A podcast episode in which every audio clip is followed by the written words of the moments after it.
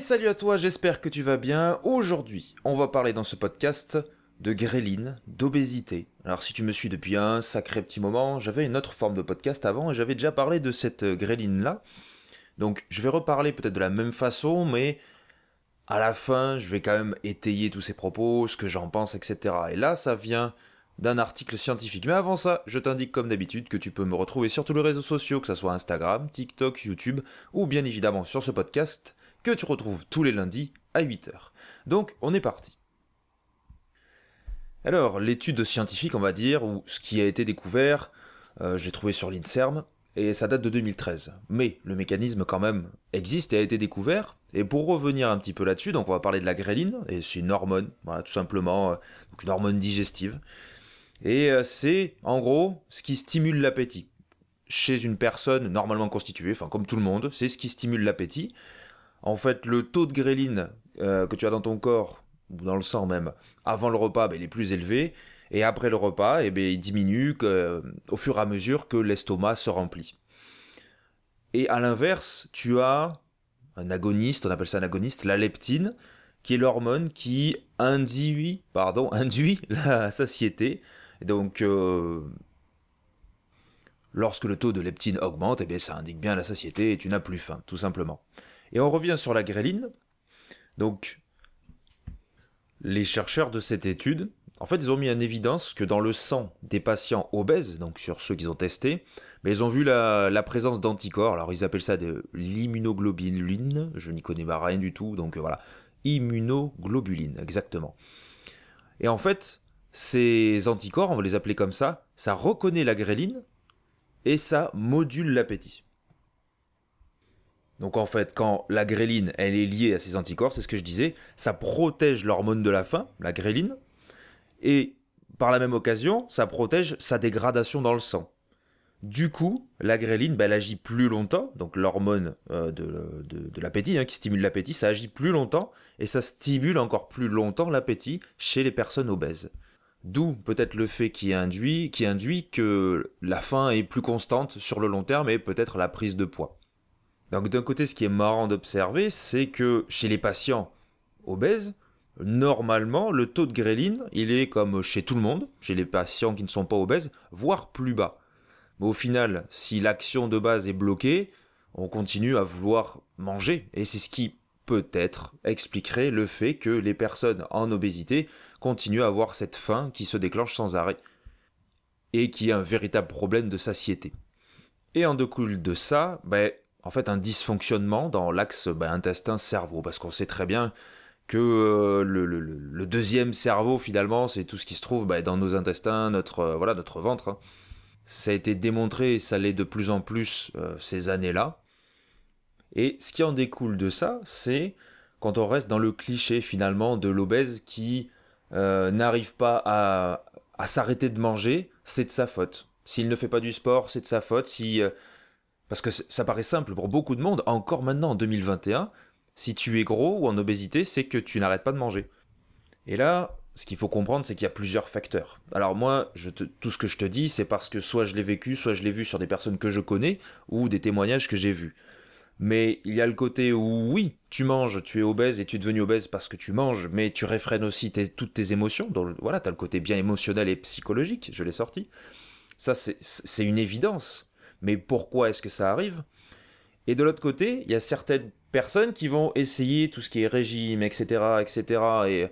tout ce qui est yo-yo, toutes ces choses-là, vont se bousiller le métabolisme de base, et du moment, donc elles sont privées, et du moment qu'elles vont reprendre une alimentation classique, entre guillemets, vont quand même regrossir, parce que leur métabolisme de base sera tellement bas que, même si en mangeant de la salade, ou je ne sais pas, même juste des crudités, vont reprendre du poids, parce que pas forcément d'activité derrière, et que voilà, le, métab- le métabolisme est complètement plété.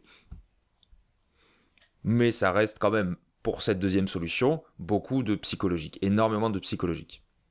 Et au-delà de cette information, en tout cas qu'on a vu avec l'article, au-delà de l'information du fait que ça pourrait expliquer parce qu'il y a ces hormones-là, il ne faut pas, je pense, euh, s'en servir comme excuse. Alors oui, on le sait, c'est pas en se privant, c'est pas en faisant sans arrêt du sport, et cetera, qu'on peut motiver quelqu'un à perdre du poids, surtout qu'il y a des personnes en cas d'obésité, alors même surpoids, hein, qui euh, ne, ne, ne peuvent pas, ou alors ne veulent pas déjà dans un premier temps, c'est possible, ou ne peuvent pas, n'arrivent pas à trouver la solution pour perdre du poids réellement, que ce soit par l'activité sportive. Pourquoi? Parce qu'elles ne se sentent pas de le faire, elles ne sont pas à l'aise, ou elles n'aiment pas ça, elles n'ont pas envie, ça paraît bête, hein, mais c'est comme ça, elles n'ont pas eu le déclic.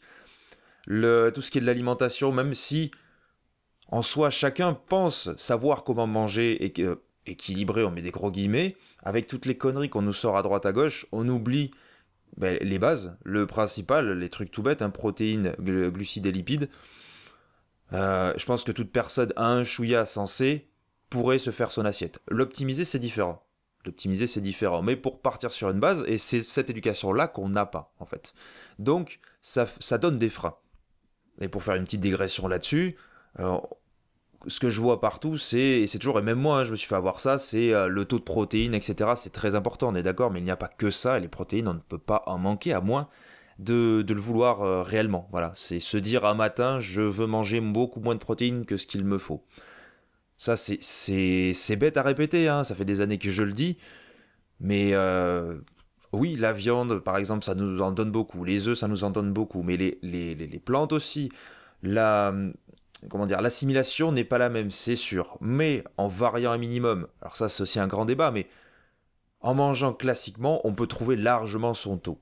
C'est au niveau, ça, c'est les macronutriments, et au niveau des micronutriments, que ça serait le souci, au niveau des fruits et légumes et autre chose. Ça, c'est un autre débat. Mais les protéines, en tout cas, on peut les trouver. Et donc ces personnes qui n'ont pas trouvé le déclic, et c'est peut-être, j'en parlais déjà dans le podcast précédent, hein, mais tu, le, tu, tu l'auras certainement entendu, je l'espère en tout cas, euh, c'est parfois difficile de trouver la solution, ou de se, voilà, de, de se remettre en question, déjà d'un point de vue sociétal peut-être, avec toutes les infos de merde qu'on a, et puis au point de vue personnel surtout. Peut-être qu'on n'a pas envie, qu'on ne peut pas, qu'on n'a pas les moyens de, de se bouger. Tout ce qu'on dit sur la détermination, à un moment donné, non, tout le monde ne peut pas faire ça comme ça. Oui, c'est des, c'est des, des, des comment dire, des... il faut trouver de la motivation pour certaines choses, mais et de la détermination, ça j'entends bien. Mais tout le monde ne peut pas le faire à l'instant présent. Voilà, là où je parle, ben, il y a des personnes qui sont en train de se prendre en main, entre guillemets, pour tel ou tel projet. Là, je parle de la perte de poids, mais ça peut être au niveau du travail. Et il y en a d'autres, non, qui ne peuvent pas, parce que pas assez de maturité, ou pas les bons exemples, ou des choses comme ça. Et c'est ce qu'il faut prendre en compte. Et bien, bien entendu, à côté, mais certains trouvent des solutions que beaucoup pensent faciles, comme la sleeve. Et vu le nombre de témoignages que j'ai eu là-dessus, alors moi je ne l'ai pas fait, hein, je l'ai fait, une fois de plus je rajoute des guillemets naturellement, mais euh, voilà, avec beaucoup de sport, beaucoup de nutrition, voilà, à faire attention, avec beaucoup d'erreurs, et cetera. Mais la sleeve, ou toutes ces opérations, on va dire gastriques, c'est loin d'être simple, loin d'être simple. Alors on se dit déjà, on rentre à l'hôpital. Pour rentrer à l'hôpital, il faut se mettre en condition, se préparer psychologiquement à, bah c'est les termes, hein, enfin, se faire ouvrir le ventre pour enlever un bout d'estomac ou, ou relier des tuyaux. Enfin, de... c'est se dire ça, être immobilisé pendant un petit moment, et c'est, c'est, ça donne des sueurs, ça donne, ça donne peur, c'est vraiment de la peur, parce qu'on touche à notre corps, à notre entité, vraiment. Et au-delà de ça, oui, on va avoir des, des progrès, le poids qui descend très très... Prog... Enfin, très rapidement et puis progressivement sur le long terme, mais derrière, il y a l'apparence qui change énormément et qui psychologiquement peut faire mal, parce que oui, tous les vêtements changent sans arrêt, au niveau de la nutrition, ben, c'est pas les quantités qu'on avait l'habitude d'ingérer, euh, il y a toute, euh, voilà, toute une reprogrammation nutritionnelle à faire, une programmation psychologique à faire, pourquoi pas une activité sportive à faire, toutes ces choses-là, et le regard de l'autre aussi. Quand, euh, qui va changer, le vi- notre propre visage même qui va changer. C'est, euh, c'est, c'est tellement de paramètres en fait à prendre en compte que quand je vois, et encore en deux mille vingt et un, c'est ce qui est triste, c'est pour ça que je le rabâche et je le rabâcherai tout le temps, non, ce n'est pas facile. Une opération, ce n'est pas de la simplicité, à aucun moment. Au-delà du fait qu'une partie soit remboursée par la sécurité sociale, euh, en travaillant, bah ça je suis content de le financer, clairement. Parce que oui, quand on travaille, en quelque sorte, euh, les, c'est les impôts qui vont payer ça. Alors en ce moment, c'est vrai, je ne paye pas d'impôts. Très bien, mais pendant euh, pas mal d'années, j'ai payé pas mal. Peu importe, c'est pas le sujet, c'est pas le sujet. À un moment, j'en repérais, et cetera. Mais pour des choses comme ça, bah, je suis content. Je, je suis content d'œuvrer à ça, à ce qu'il y ait des choses qui soient remboursées et qui peuvent rendre service, voire changer des vies. Je suis un peu moins content, mais c'est, après c'est la vie, peut-être que moi ça m'arrivera. Quand euh, je, je vois des gens qui, qui, qui prennent des solutions de secours rapides, des pansements comme j'appelle, des, des, euh, des médicaments pour tout et n'importe quoi. Mais ça c'est mon point de vue. Bon, je paye quand même. Je, si j'ai envie de, pas de râler, là je râle pas, mais si j'ai envie d'en parler, je le dis dans tous les cas. Mais je paye. Et moi à côté, il pourra m'arriver des choses qui seront peut-être remboursées par la sécurité sociale et qui ne paraîtront pas bien pour d'autres personnes. Voilà, c'est le jeu, c'est clairement le jeu. Et tout ce que j'essaie finalement de développer avec ces podcasts, hein, ça reste la même chose, c'est toutes les valeurs peut-être qu'on m'a inculquées, que je me suis moi-même construite, ben, j'essaie de les développer pour les autres et que les autres, pourquoi pas, essaient de les développer. Voir, euh, voir l'autre différemment, oui, comprendre que l'autre est différent, pas forcément tout accepter, c'est pas le souci, mais ne pas le juger directement sur une apparence. Ou euh, sur ce qu'il représente. Alors des fois, ben, on n'a pas, on n'a pas du tout les atomes crochus, hein, il y en a beaucoup...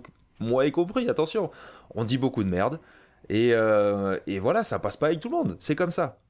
Mais au-delà de ça, au-delà de ça, ça c'est, en, en vrai, quand on voit ça, hein, c'est qu'une relation s'est créée, et euh, bon, après, ben, les chemins s'éloignent ou non.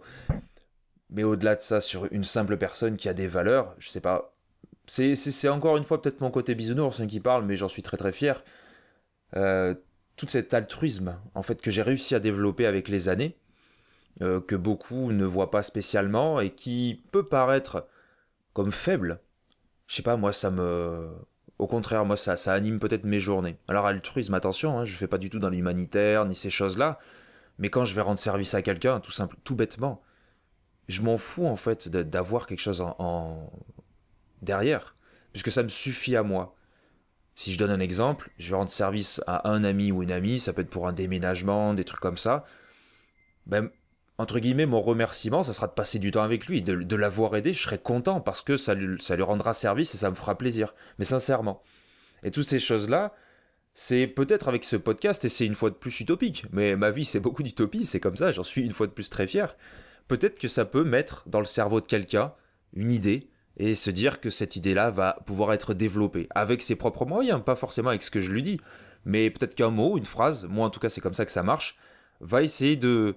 De, de, de, d'émerger quelque part et pourquoi pas programmer des projets.